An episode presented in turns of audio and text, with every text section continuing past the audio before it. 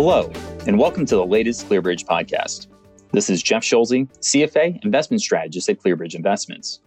ClearBridge is a global equity manager with 177 billion in assets under management committed to delivering long-term results through authentic active management. We integrate ESG considerations into our fundamental research process across all strategies. As we lap a challenging year that has put pressure on the ability of governments and the private sector to meet economic and social challenges faced around the world, many feel an urgency to take action. And there are many ways to channel and inspire global efforts to make the world a better place. The Paris Agreement on climate change being a big one. Another global framework for thinking about how to get organized around improving sustainability around the globe is the United Nations Sustainable Development Goals. The Sustainable Development Goals, also known as SDGs, may not make the headlines as much as the Paris Agreement, but they are increasingly becoming part of the conversation in financial markets. Here today to talk about what the SDGs mean for investors are Kimberly Gifford, CFA, portfolio analyst for the ClearBridge Sustainability Leader Strategy, and Deepan Nag, senior analyst covering technology hardware at ClearBridge. Kimberly, Deepan, thanks for joining me in the virtual booth today. Thanks for having us. Thanks, Jeff. Today's podcast is titled 2021 ClearBridge Impact Report getting to know the SDGs. Accordingly, how ClearBridge thinks about the alignment between fundamental investing and the UN Sustainable Development Goals is one of several topics covered in the 2021 ClearBridge Impact Report. The report also covers a wide range of topics related to the impact that ClearBridge has as an active equity manager through integrating environmental, social, and governance factors in our fundamental security analysis, as well as through engagements with companies and proxy voting. The report is available on ClearBridge's website at clearbridge.com or through your ClearBridge representative. And I just want to start off by saying is that I absolutely love this time of year. It's finally starting to thaw out here in New Jersey. I can finally put that snowblower away, which happened to break every time I brought it out. Baseball is starting up, and I actually have hope for my New York Mets because it is a new season. I mean, that hope will slowly fade over the next couple of months, but there's hope nonetheless. But maybe one of the more underrated reasons why I love this time of year is because it's when the ClearBridge Impact Report is released. And year after year, somehow it evolves and it manages to top the previous year's edition, with this year being no different. And one of the key themes that was explored this year comes from the United Nations and their sustainable development goals. And to be honest, I really wasn't familiar with them prior to reading the impact report, but they're pretty important in the ESG world. Now, Kimberly, I want to start off with you and, maybe at a basic level for the listeners. What are the sustainable development goals? Yeah, so I know that we often throw around acronyms, and many of us can sometimes tell you what the acronyms mean, but we'll try to spell it out a little bit here. So, the Sustainable Development Goals, or the SDGs, were established in 2015 by the UN. And they're a set of 17 global objectives that are broadly focused on inclusive improvement in quality of life around the world. So, though they're not fully comprehensive, the SDGs have really emerged as a common language for all stakeholders to think about the environmental and social impacts of business activities throughout the world. So, there's 17 SDGs covering a lot of issues. For example, the first one is no poverty. The second zero hunger. Third's good health and well being. The fourth is quality education. I mean, these issues seem really broad. How do we know whether one of the goals is being met? And, and maybe can you give us an example of how one of the SDGs work? You're totally right. They are pretty broad. But what's helpful is that each goal does have underlying targets that really helps define them much more specifically. So, for example, like you mentioned, SDG 2 or Sustainable Development Goal 2 is zero hunger. And if you look at the underlying targets of SDG 2, you'll see, for example, target 2.2. And that target says to end all forms of malnutrition. And that really has a focus on children. And so for this target, you might think about government programs that are specifically aimed at providing meals for children. And that's a way to really focus efforts from one stakeholder group around the zero hunger initiative or goal. If you look at target 2.3, this concerns agricultural productivity and incomes of small scale farm producers. So definitely more relevant in, in different parts of the country or different sectors of the economy. Um, but you might think about how a consumer staples company can work with suppliers that are more small scale food producers anywhere around the world, and they could have an impact through their operations. One more I think that's interesting is Target 2.4. So, still under that zero hunger, uh, number two broad based SDG. That concerns sustainable food production systems and really implementing a resilient agricultural practices mindset. And so you may think of companies that make farm machinery that help improve crop yields or reduce the use of pesticides. And so within this broad based SDG, you can really drill down in the targets, some more targeted applications and different use cases for different stakeholders that can help you have a more tangible, practical way of working towards achieving that broad based SDG or goal. So, what does that exactly mean for ClearBridge? I mean, does ClearBridge blindly follow the SDGs, or is there a much more nuanced process to it? I think just taking a step back, right? Most people listening have probably heard of ESG or environmental, social, and governance investing to varying degrees. And I don't think we really have time today to delve into all the different ESG investment styles. I can briefly touch on ClearBridge's approach and how it relates to today's topic. And so our ESG investing approach really integrates deep fundamental research with ESG analysis as part of our overall investment process. And this is done by every analyst at the firm, whether they cover a specific sector or are designated to a specific portfolio. And so our broad based thoughts around ESG investing and, and our role as an active equity manager is that these public companies have very substantial social and environmental impacts that can be both positively and negatively affected by a variety of factors. So if you think about the products or solutions they provide consumers and customers, the way they run their businesses and operations, and you know, even as far down as the relationships with the communities where they operate. And you know, those are just to name a few. So, as our role as an active public equity manager, we think that we could magnify this impact through our allocation of capital. And, you know, tying it back to ESG overall, tackling social and environmental challenges is a core aspect of ESG investing. And so, kind of systematically mapping how the issues we care about as investors intersect with the targets and goals of the SDGs is a really valuable exercise to help us demonstrate how our efforts have an impact in an even broader context. Now, Deepan, I feel like I'm leaving you in the cold over there. Do you have anything to add to that? Expand on that at all? I'd echo what Kim said. I think that the way we do things at ClearBridge is, you know, we have this long history of looking at companies through an ESG lens and doing it at the fundamental analyst level and looking for kind of materiality, right? So sitting in my seat, we've been engaged with companies and trying to understand best practices and trying to communicate and engage with companies for a long time.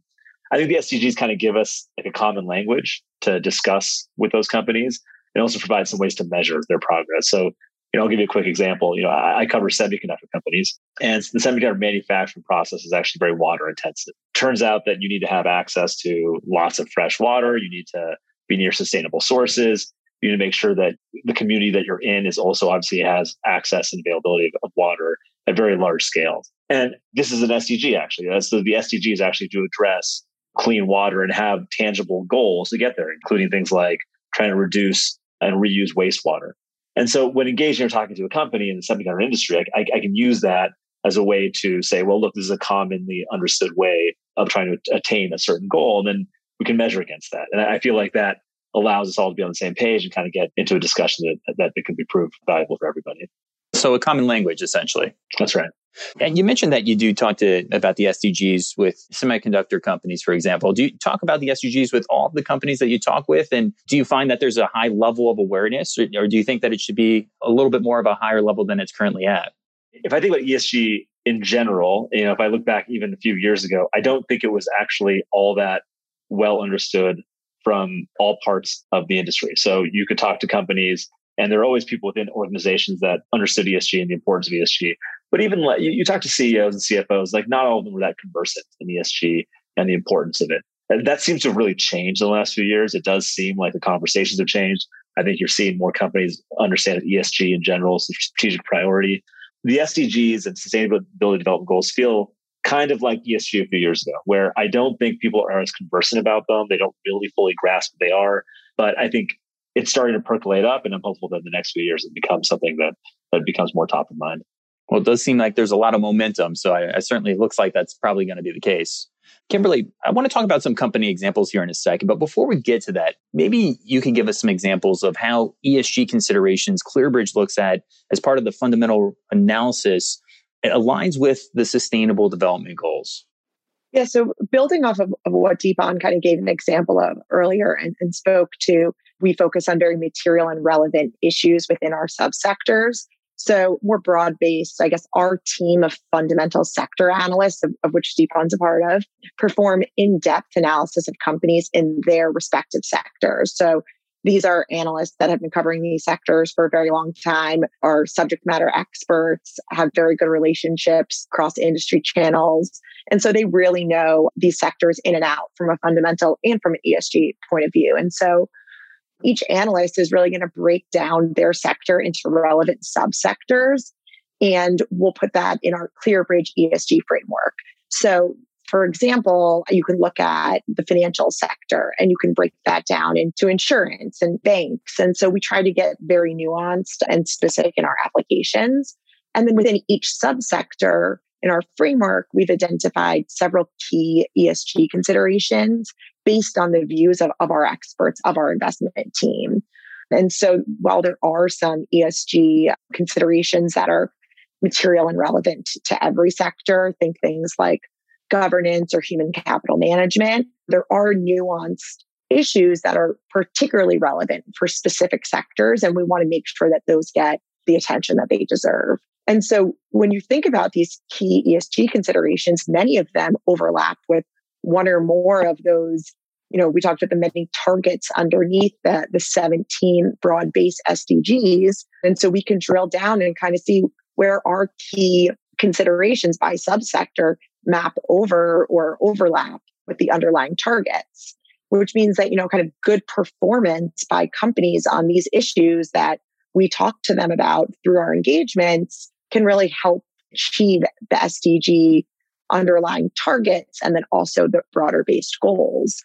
And so I think while we believe the SDGs are kind of more thematic than company specific, they do help us demonstrate the alignment of our research framework of sector and company specific ESG considerations with these much more broad societal goals and the impact that investing within this framework can have. Yeah, so so marrying both of the processes together gives a, a, more of a 360 holistic view of the ESG impact that this particular company is having. That that makes sense. Deepan, I want to talk about some specific examples. Everybody loves company stock examples, and the impact report is chock full of them. And one of the examples that they talk about is how sustainable development goals are relevant for the tech hardware sector that you cover.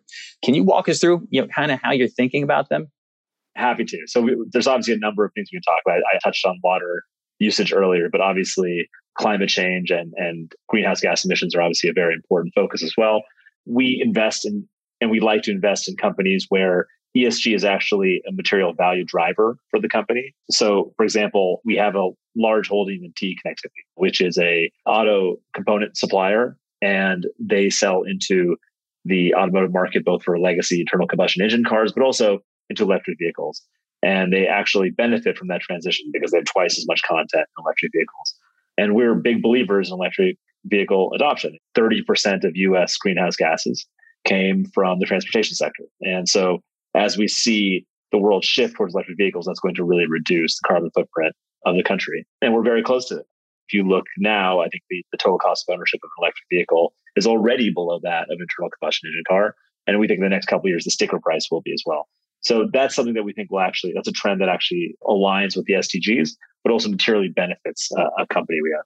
Another one just on the climate change theme would be Equinix, which is a large data center operator that we own. And Equinix has committed to sourcing 100% of its energy from renewable sources. That in and of itself is not that unusual. There's a lot of companies that put up those targets. But what I think really makes Equinix special is that it actually drives value for their customers. You're starting to see more customers use Equinix facilities because they're finding that that reduces their own internal greenhouse gas emissions. And so it lets them hit their goals. And that's actually driving differentiation in the marketplace. And so it's kind of this like virtuous cycle where you start seeing positive traction towards the SDGs, driving positive value for shareholders. And I think that's, you know, the kind of investing that we like to do.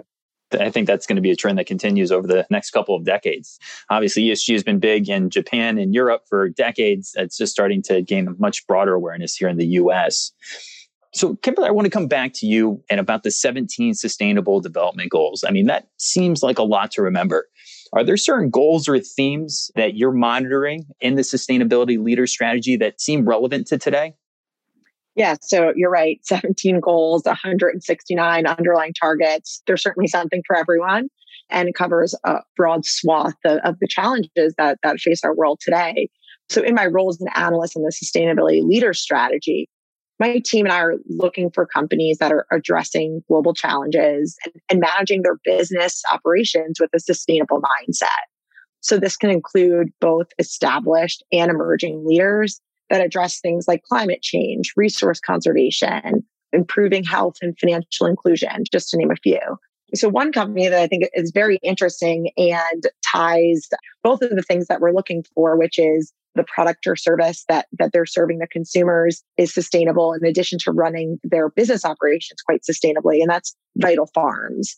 And Vital Farms specializes in pasture raised eggs and butter but it's also really focused on the humane treatment of farm animals and sustainable farming practices. So this investment is especially relevant to achieving sustainable development goal two, which is zero hunger, like we spoke about before, and many of the sub targets. And so this is an example kind of a company whose core product and its operations are contributing to a more sustainable world.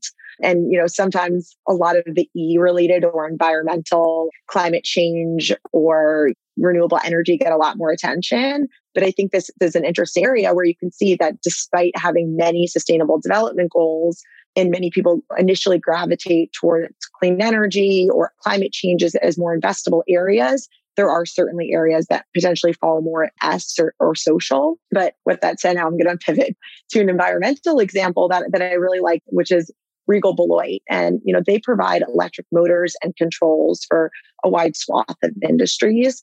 And when you think about it globally, motors consume upwards of 40% of electricity production. So through Regal's focus on improving the efficiency of their motors and controls, they're really enabling a meaningful reduction of GHG emissions for their customers that, that use their products. And their products are also used in the solar and wind power industries. And so this is another example of a company that's providing products and services that help the customers run their operations more efficiently from an energy consumption standpoint, as well as enabling sources of renewable energy. And this would really be in line with several of the SDGs focused on climate change and clean energy. Tremendous insight, Kimberly. Deepan, maybe the same question to you. Where do you find your research most relevant for the Sustainable Development Goals? Yeah, I mean, I think it, it really encompasses everything, right? Because I, I do think sustainability it permeates every facet of every company at this point. There are a couple, to Kim's point earlier, about a lot of things focusing on the environmental side.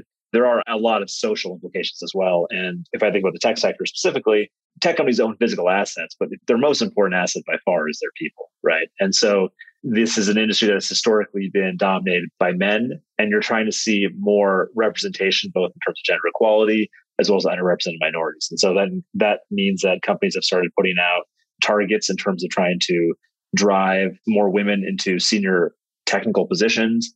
Intel, for example, I think targeted 40% of all technical positions to be held by women by the year 2030. We've seen a lot of investment into communities trying to drive underrepresented minorities into the STEM field just to create a pipeline of opportunity. And so this is a really big focus for the for the industry as a whole, and, and it's it's really the the seed corn of the industry. You need smart, talented people uh, from all walks of life to really drive that creative innovation that kind of drives all technology. So uh, we're looking for companies that get that, that do you know try to drive more talent throughout their ranks, and we think that's a material driver for those companies' value over time. And Deepan though on that point, I think a lot of your company's products and services also help enable people who may not have had access to technology prior and can use it to improve their lifestyle or also open them up to jobs that they may not have had before through training, whether it be like remote. So I think there's multiple aspects where you can see not only what are they doing internally, but a lot of what they do that helps the world more broadly is what they're doing externally as well. Yeah, no, 100%. I mean, you see this digital divide where people have not had access to internet services. And over the past year, I think that's really shown just how important it is to have access to just broadband services. And so you've seen increased investment into fixed wireless products. It's like a 5G product that can actually drive broadband type services into rural communities, trying to reduce prices for, for certain products into unrepresented or parts of, of urban locations. So you're absolutely right. It's, it's a huge focus in the industry and it does drive it's a market opportunity. It's actually quite large, but also absolutely helps align with the uh, with the SDGs. Well, I think we're running up on time here. I feel like we could talk about this for literally an hour and still have more content for another hour. But Kimberly Deepan, I really appreciate that you're able to join me here today in the virtual booth. This has truly been an amazing conversation. And I really just enjoyed how you're able to bring ClearBridge's ESG materiality framework to life with real examples of, of company engagement. Maybe we can do this again in person, hopefully, in a year or so. But I want to say thanks for joining me here. Thanks for having us. Yeah, Jeff, it's been great. Thank you. And thank you, everybody, for listening to today's podcast. I hope that you learned as much as I did about ESG and how ClearBridge's approach is unique and impactful. I very much encourage you to go to ClearBridge's website to check out the new impact report. It continues to get better year after year.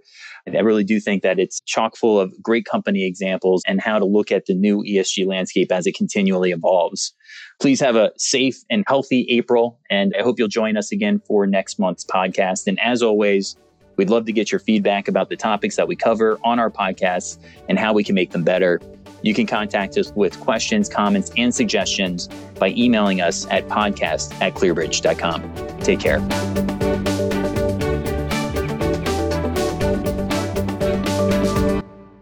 Please note the following past performance is no guarantee of future results.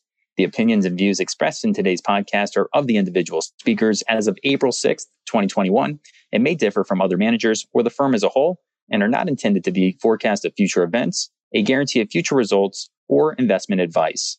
Any statistics referenced have been obtained from sources believed to be reliable, but the accuracy and completeness of this information cannot be guaranteed. Neither ClearBridge Investments nor its information providers are responsible for any damages or losses arising from any use of this information.